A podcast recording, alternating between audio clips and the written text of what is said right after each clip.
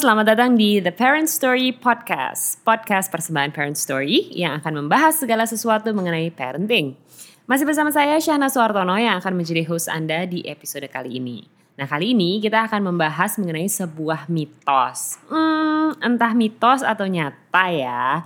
Makanya akan kita kupas tuntas di sini nih. Tentang apa sebenarnya? Mungkin Anda nih pernah mendengar tentang fase terrible two atau mungkin Anda juga sedang mengalami sekarang. Nah, makanya kita akan langsung bahas mengenai Terrible 2, Myth or Real, and How to Deal. Fase ini adalah ketika si kecil mulai menginjak 2 tahun, makanya dinamai Terrible 2. Tapi sebetulnya ini bisa dimulai sebelum itu. Nah, ini bisa dibilang fase yang cukup menguras emosi. Karena si kecil mulai mengenal namanya tantrum, ngambek, teriak-teriak, merajuk, rewel, mukul, udah sering bilang no atau gak mau gitu ya. Ini mungkin sounds familiar buat para pendengar. Nah, makanya make sure you listen until the end. Nah, parents yang punya toddler atau mungkin anaknya masih bayi, uh, ini siap-siap ya nanti di usia toddler uh, how to deal with their tantrums. Nanti kita akan langsung ngobrol-ngobrol dengan Mbak Rosdiana Setianingrum, psikolog anak dari MS School and Wellbeing Center. Halo Mbak. Halo. Halo, apa kabar? Baik.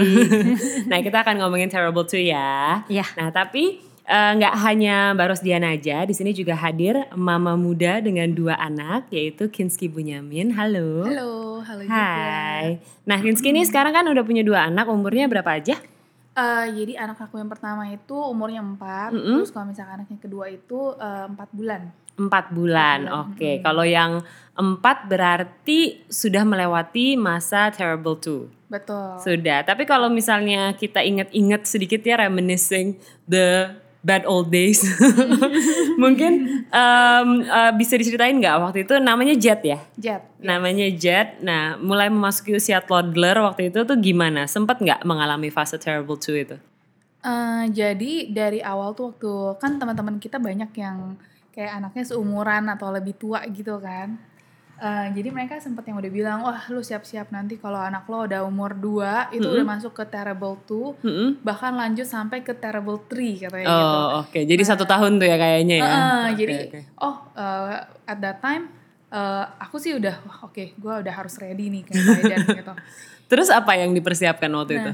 Uh, at that time yang benar-benar dipersiapkan sebenarnya sih uh, kita banyak ngobrol sama mm -hmm. teman-teman dan banyak baca ya kayak mm -hmm. tentang uh, tantrum itu gitu. Mm-hmm. Sebenarnya tantrum itu kan uh, mostly kebanyakan pasti hampir terjadi ke hampir semua anak gitu. Mm-hmm.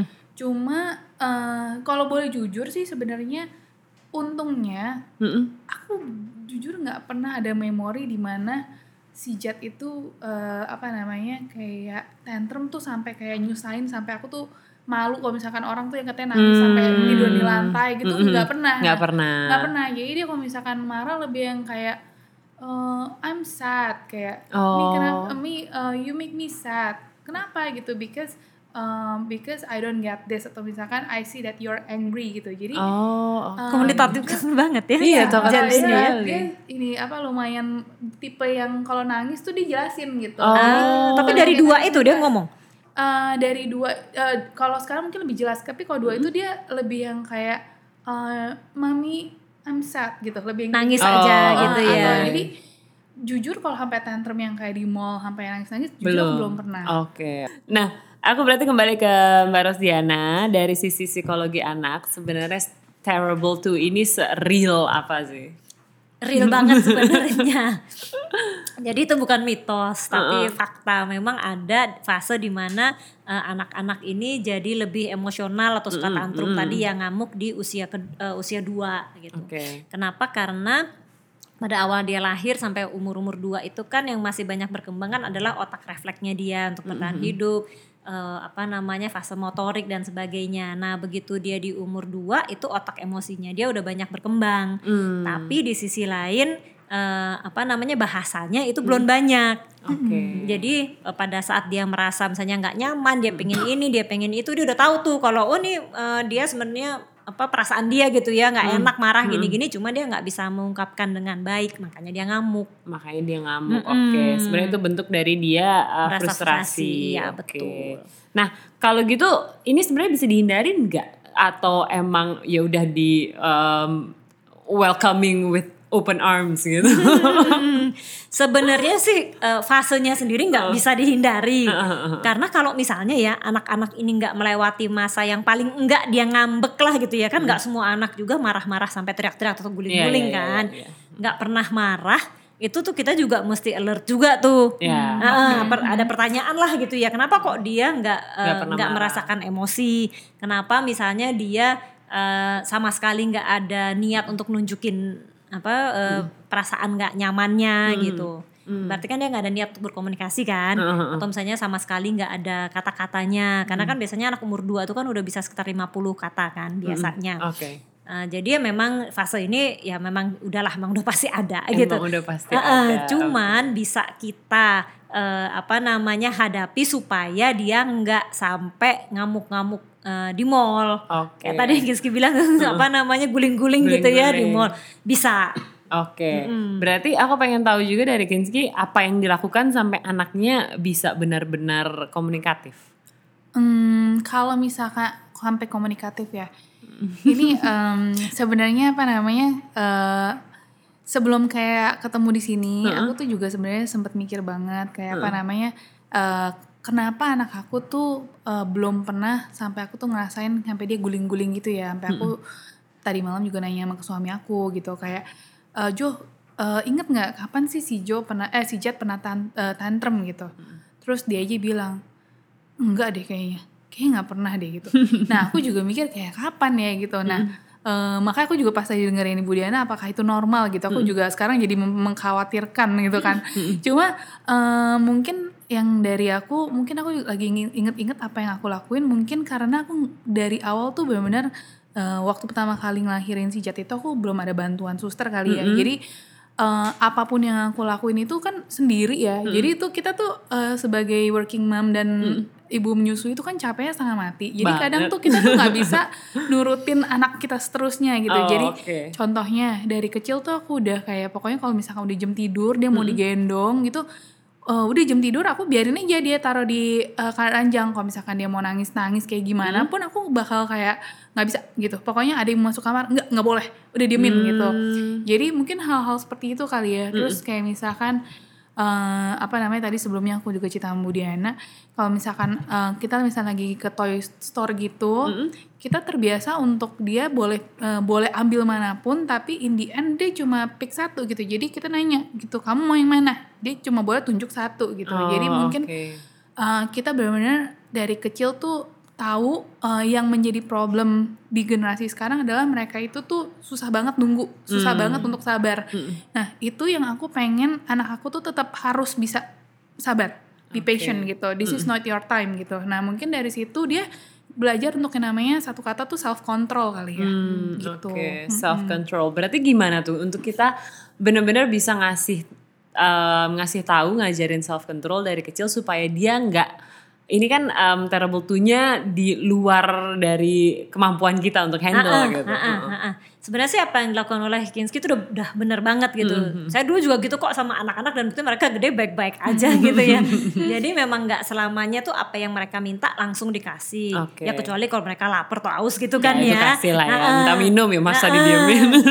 Eh, apa namanya kalau misalnya mereka mau mainan mau main gitu ya itu tuh juga memang ada waktunya dan memang mereka nggak boleh eh, setiap kali tuh dikasih gitu dan kalau misalnya apa namanya mereka ngamuk nih sebetulnya cara yang paling efektif adalah diemin aja oh, oke. Nah, jadi diemin dulu. Jadi kan kita bilang dulu nih, eh, nggak boleh misalnya gitu kan? Enggak karena apa? Misalnya ada alasannya dulu kan? Jadi yang paling nggak boleh itu adalah nggak boleh karena mama bilang nggak boleh aja gitu tuh udah Oh. paling nggak boleh deh karena Iya, kan iya. Berarti lah berarti kan terserah mama dong Iya, gitu iya, kan iya. kalau mama mau aku nggak mau terus gimana ner ribet deh itu ya Oke, urusannya oke. kan Berarti PR-nya memang harus menjelaskan tuh ya. harus ke menjelaskan anak-anak. secara nalar nih jadi Iya, emang iya, harus iya. bener kan alasannya Iya, iya. kenapa misalnya kamu nggak boleh eh, beli mainan hari ini karena kemarin udah beli dan baru dan boleh cuman beli itu seminggu sekali misalnya Oke, atau mama belum gajian gitu ya. ada yang harus kita hati-hati loh jangan bilang mama nggak punya uang Oh iya iya. karena nanti terus tiba-tiba nih kita bilang mama mama nggak punya uang terus kita beli makanan misalnya buat Oh, itu dia punya. terus dia "Eh, eh," karena kan anak-anak itu kan Iya, iya, pikirannya benar. belum belum sekompleks Iya, iya, itu ya iya. nah tadi kita nggak punya sekarang punya bohong dong mama gitu kan Iya, iya, iya, yang iya. kita bilang adalah mama nggak punya budget buat Oh. beli mainan Oh, karena gitu. ini mau buat beli makanan Oh, spesifik berarti ya. Dan emang harus bener gitu alasannya Oke. Eh, nah nanti kalau misalnya dia nangis ya udah kita diemin dulu. Begitu dia tenang diem, baru kita omongin lagi Oh, gitu. Misalnya oke. kita validasi dulu perasaannya mama tahu kamu eh, nggak seneng ya, nggak nggak dapet mainannya. Tadi kamu tuh marah atau Mm. sedih sih gitu. Karena kan dia juga belum bisa tahu itu sebenarnya perasaannya apa gitu kan Iya, iya. namanya karena umurnya juga Oh, masih oke. kecil. Biar dia mencerna sendiri Biar gitu. dia mencerna sendiri nanti kalau udah eh, baru apa bilang "Tap, eh, memang nggak boleh karena ini tetap aja kita ulangin lagi. Oh, Jadi sekarang kamu mau ngapain? Mau ini atau mau itu misalnya? Kamu mau gambar aja atau mau misalnya main sepeda gitu. Jadi kita kasih option juga yang ada apa Hmm. supaya karena kan dia juga belum bisa mikir ya. Iya, iya, iya. Kalau iya. misalnya dia nggak bisa ini, ada option yang lain kan emang pikirannya belum nyampe lah ke Iya, situ iya, iya, gitu. iya. Jadi kita juga ngajarin dia uh, step by step uh, bahwa kayak kamu mungkin nggak dapet yang ini, tapi kamu bisa melakukan ini atau ini. Oh, baiklah. Ada opsi ya. Ada opsi. Jadi anak belajar bahwa oke deh dia selalu ada uh, pilihan-pilihan yang dia bisa lakukan. Dan kalau udah dibilang nggak boleh itu ya nggak boleh aja. Oke, berarti harus konsisten. Jadi orang tua tuh harus konsisten. harus konsisten soalnya kalau enggak anak nanti eh, ngerasa bahwa apa namanya dia eh, bisa seperti orang tuanya manipulatif dia juga manipulatif gitu kan karena kan Oh, anak itu belajar dari orang tuanya ya Oke, baiklah. Berarti emang emang kita harus bisa masuk ke logikanya dia gitu ya. Eh, untuk karena nggak mungkin dia yang masuk logika kita Iya, kan iya, iya, karena iya. memang belum nyampe belum segitu nyampe sana. Tapi kalau misalnya gini nih, kadang-kadang kan kita nggak mau manjain, tapi kadang-kadang ada juga rasa nggak tega. Uh-uh. Nah, apakah rasa nggak tega itu yang akhirnya malah membuat mereka jadi eh, tantrum guling-guling gitu? Karena gue tahu nih kalau misalnya gue teriaknya sampai sini, pasti diturutin sama em, orang tua kita gitu. biasanya emang begitu karena kan Hmm. anak-anak ini dia belajar dengan mencoba kan. Oh, Jadi misalnya eh, pertama dia nangis dan cuma gitu. Terus kitanya udah aduh berisik banget nih. Ya udah deh kita kasih apa yang dia mau gitu kan. Ah, terus lama-lama dia nangisnya gitu terus kita udah tahan nih. Enggak gitu kan. Tambah tuh dia teriak tambah teriak. Terus kitanya aduh teriak lagi gitu terus kita kasih. Nanti lama-lama kita tahan gitu teriak itu tuh terus akan eh, meningkat akan elevating Oh. dan itu bisa sampai dewasa loh oh oke. Ada ya orang dewasa yang mer- Eh eh, banyak kayak tantrum juga misalnya ya? kayak tiba-tiba ngambek, Oh. tiba-tiba kabur gitu Oke, kan. itu sebenarnya tantrum orang dewasa tantrum ya? banget, banget. Itu tantrumnya orang dewasa kan. Oke, baiklah. Berarti dari kecil emang harus dilakukan apa yang tadi Kinski bilang ya. Heeh, bahwa Di memang self control. eh, heeh, belajar untuk eh, adanya self control karena kan juga banyak penelitian yang menunjukkan bahwa anak-anak dengan self control itu Hmm. sukses nantinya Amin. karena mereka tuh nggak apa eh, nggak mau nggak pengennya instan gitu loh jadi mereka mau nunggu mau eh, usaha Oh, oke, baiklah. Berarti memang harus dilatih dari kecil. Nah, berarti aku penasarannya mendisiplinkan anak gimana caranya tega tuh waktu itu, Kinski. Apakah emang kamu emang emang basicnya orangnya cuek atau kadang-kadang ada pergolakan batin sebenarnya sih gue nggak tega gitu atau gimana? Eh, sebenarnya nih eh, sebelum eh, aku menjawab itu aku pengen pertanyaan ada satu pertanyaan juga nih ke Bu Diana. Aku pengen nanya kalau misalkan aku sempat baca maksudnya ini juga salah satu yang ternyata aku ingat aku pernah ngelakuin eh, berapa kali gitu. Kalau misalkan anak misalkan ngambek, mungkin aku bilangnya anak aku ngambek instead of tantrum gitu ya.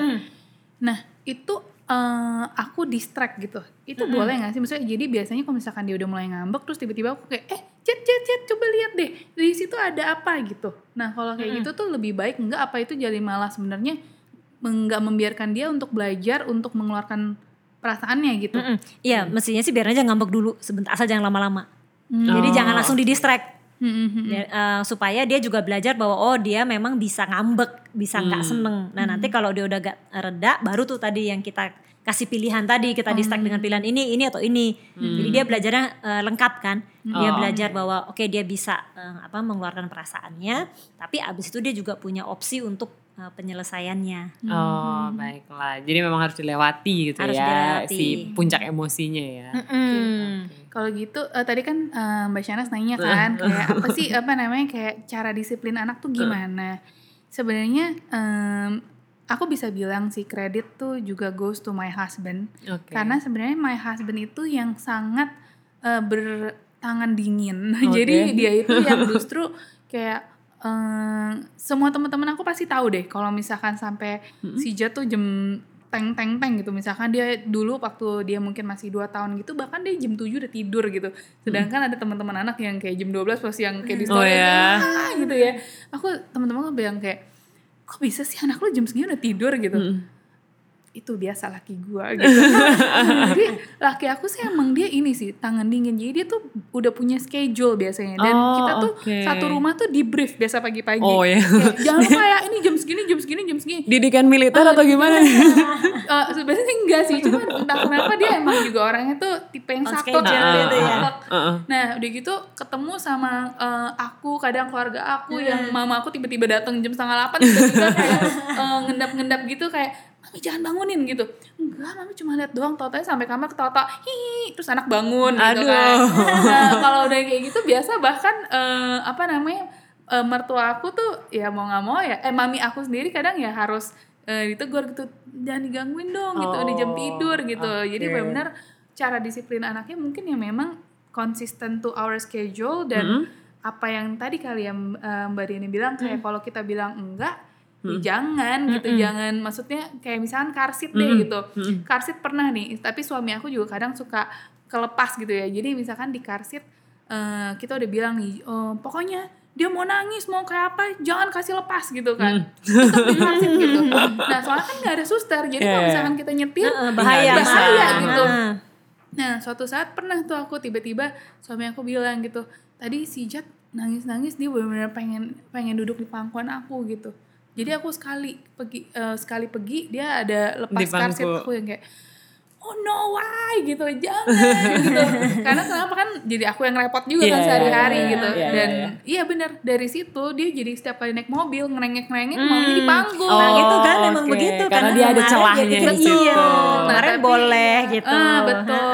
Oke. Nah, tapi dari satu pembelajaran itu aja kita jadi pembelajaran ke semua hal gitu. Jadi kayak nggak boleh ya, nggak boleh ya. Jadi benar-benar Oke. kita fix pokoknya udah kita ngomong apa kayak eh, aku ngomong apa kamu ngomong apa kita harus satu Oh, satu suara nih jangan oke. kayak tiba-tiba mami is the bad guy gitu itu yang ditakutin ya. Tapi tetap aja gini kalau misalnya kita ngomongin disiplin anak ya, eh, meskipun kita eh, harus on schedule, harus eh, duduk di car seat, harus duduk di high chair gitu. Tapi kan anak itu nggak kayak mesin ya. Nah kadang kan itu kan bikin kita malah jadi stiff. Nah itu ada ada efek buruknya nggak sih ke kita gitu kalau misalnya kita emang segitu harus stick ke aru- eh, ke aturan-aturan yang emang udah kita bikin gitu. Apakah itu nggak bikin kita nanti jadi lebih Jadi stressful? eh, tergantung gimana apa namanya kita menyikapi tujuan kita sih sebenarnya. Hmm, oke. Anak tuh dikasih schedule tuh sebenarnya bagus karena anak-anak itu kalau dia teratur hidupnya dia ngerasa aman justru. Oh oke, Hmm, jadi nggak apa-apa ya? nggak apa-apa kita biarin kayak kita deh gitu ya. Libur terus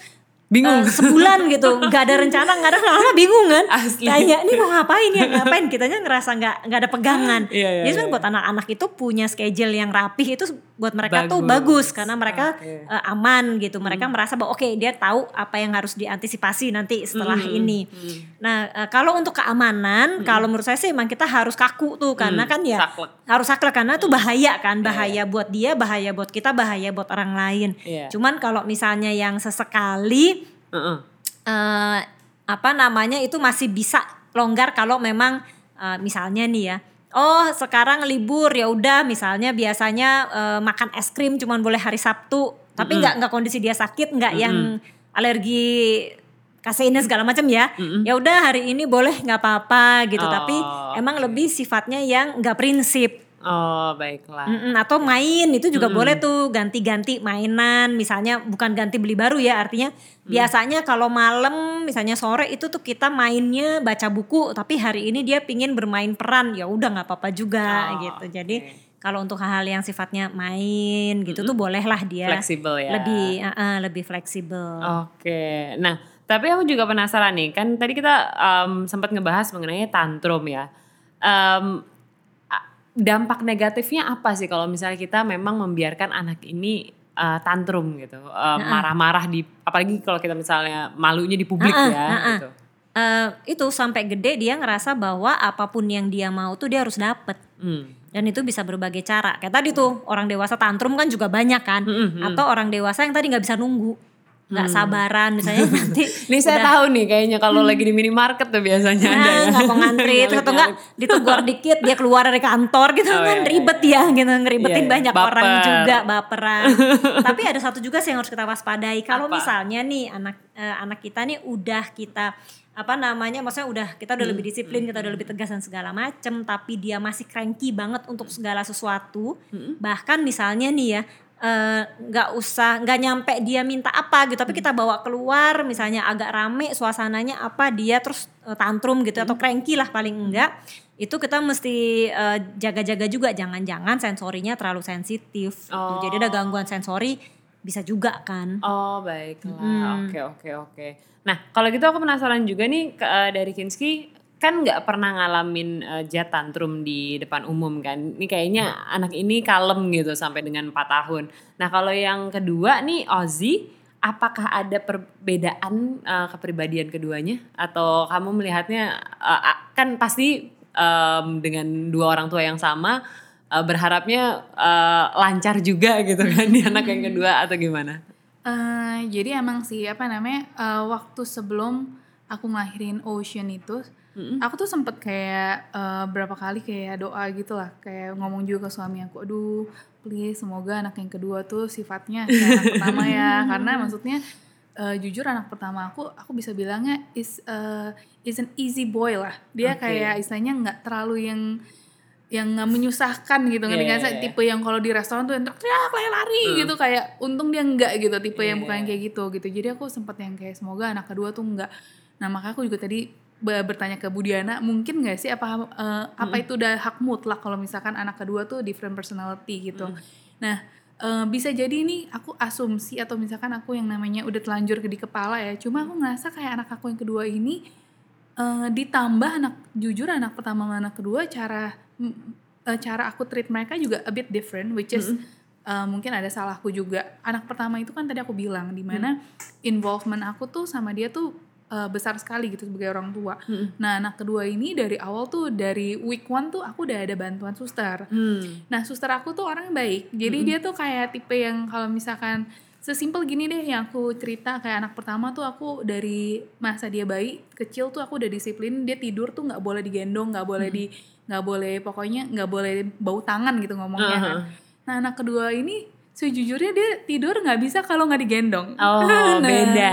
Beda. Nah, jadi dari sana aku juga bisa lihat kayak dia tuh kesabarannya eh, untuk dilatih tuh masih agak jauh dari anak pertama. Jadi sekarang tuh kayak misalkan kalau dia nggak digendong atau misalkan kita gendong dia salah, itu dia bisa marahnya kayak sampai tenang-tenang kayak "Ah, ah, ah," gitu. Oh, oke. Nah, sedangkan dulu eh, Jad kan tendensinya waktu aku lihat umur segitu enggak kan. Jadi aku bisa Oh. ngeliat kayak aduh nih kayaknya nih jangan-jangan nih anak kedua nih personalitinya bisa lebih keras Oh, gitu. oke. Heeh, itu Meskipun nggak boleh kita labelin ya Betul. kakak dan adik. ya. Heeh, semoga eh, hanya kecurigaan saja.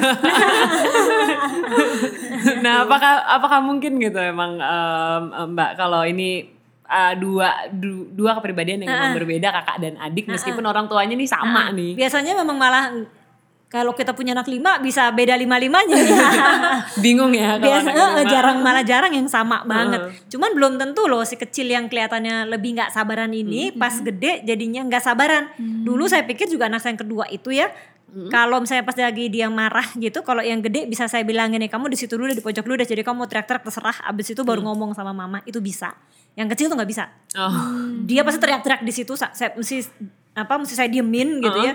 Baru ini tapi pas udah gede malah udah remaja gitu malah uh, very calm very easy gitu. Oh, oke. malah nggak lebih malah nggak banyak ngambek gitu ya kalem juga lah ini. Oke. Eh, sebenarnya sih karena kalau misalnya samain aja cara didiknya Nah, eh, cuman kan mungkin nanti pas dia udah gedean waktu kita udah tahu cara berkomunikasinya itu yang dibedakan Berbeda, gitu ya. tapi kalau misalnya masalah disiplinnya apa gitu sih yang saya lakukan waktu itu saya samain aja Oke, emang tabiat anak tuh beda-beda. ya? Emang beda-beda.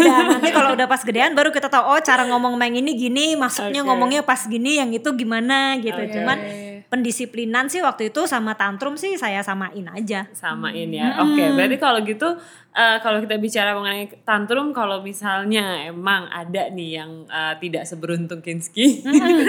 aku agak takut ya sebenarnya.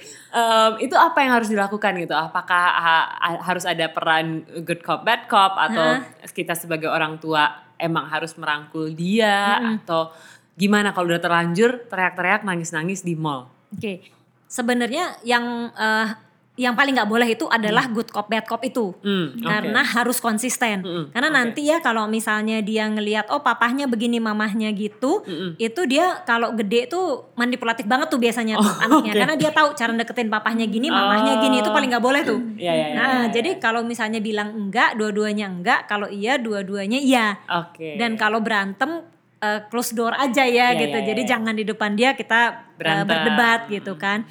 Eh, yakin dulu bahwa ini memang fase yang dia harus lewatin Mm-mm. eh, dan nanti akan lewat juga kalau kita menangani dengan benar. Mm-mm. Kalau saya sih selalu eh, dulu ya waktu anak-anak masih kecil tuh prinsipnya cuman gini nih. Oke, kita ngedidik anak, dia kan kepribadian tuh terbentuk cuma sampai umur 12 ya. Oh, oke. Heeh, tapi kan nanti dia jadi orang dewasa seumur hidupnya kan. Jadi ya cuma 12 tahun ini tega-tegaan dikit gitu ya dia eh, nggak bakalan dapet yang jelek banget dari kita, tapi nanti gedenya dia akan jadi eh, orang yang apa namanya lebih eh, berhasil dan nggak dapet bad consequence dari lingkungannya gitu kan. Jadi ya memang kita kasih apa yang menurut kita bagus buat dia eh, ke depannya aja gitu. Oke. Harus agak ini sedikit sih, bukannya tega ya kalau menurut saya memang lebih tegas aja. Tegas. Lebih oke. tegas aja, lebih yakin aja sama apa yang kita lakukan. Yang penting kan kita nggak ngomong kasar, nggak mukul, ya kan, nggak nge-label dia di depan dia gitu. Tapi kalau misalnya sekedar kita bilang enggak ya enggak kan enggak nggak apa uh, won't do any harm gitu Iya, kan iya, ke anak-anak kita itu. Oke, oke. Nah, em, terus yang aku juga concern nih adalah kalau misalnya emang seorang anak dia emosional gitu, dia frustrasi. Eh, sampai batas mana di bisa dibilang itu wajar gitu? Eh, at- eh, sampai batas mana kita bisa was-was kalau ini memang harus ditangani oleh em, psikolog Yang gitu lebih ahli misalnya, gitu yang lebih ya. ahli gitu. Sampai mana sih kita bisa? Karena kan ini kan beda-beda gitu. Semua orang juga pengalaman jadi orang tua juga mungkin baru sekali, mungkin baru dua kali dengan anak yang tabiatnya beda-beda. Nah itu gimana tuh kita bisa tahu kalau ada red flag? Oke, kalau yang tadi tuh kalau yang, yang apa namanya sampai guling-guling itu itu otomatis udah telanjur kan berarti ya. berarti emang kita harus lebih kuat-kuatan lah gitu, harus lebih tegaan. Eh, red flag itu kalau tadi tuh kalau misalnya nggak ada alasan apa pun dia ngamuk.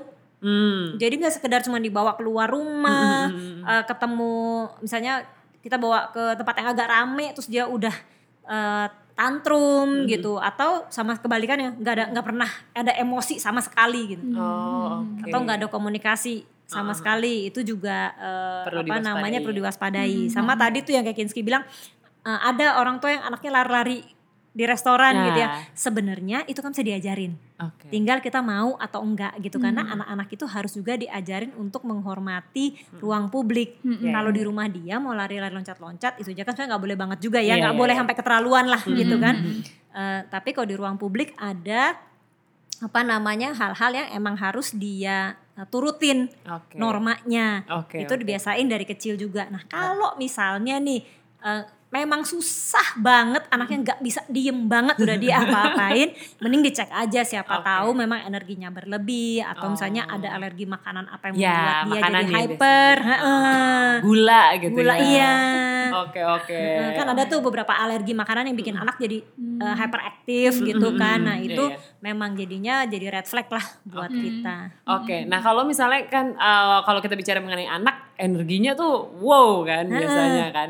Eh, biasanya bisa nggak sih kita ajak dia kalau misalnya emang banyak anak yang mungkin agak sedikit emosional, kalau kita ajak keluar rumah dan kita main di playground gitu misalnya menghabiskan energinya, bisa nggak itu berpengaruh eh, positif terhadap emosinya dia? Bisa banget sebenarnya anak-anak mau suka ngamuk mau enggak harusnya sih banyak main di playground ya.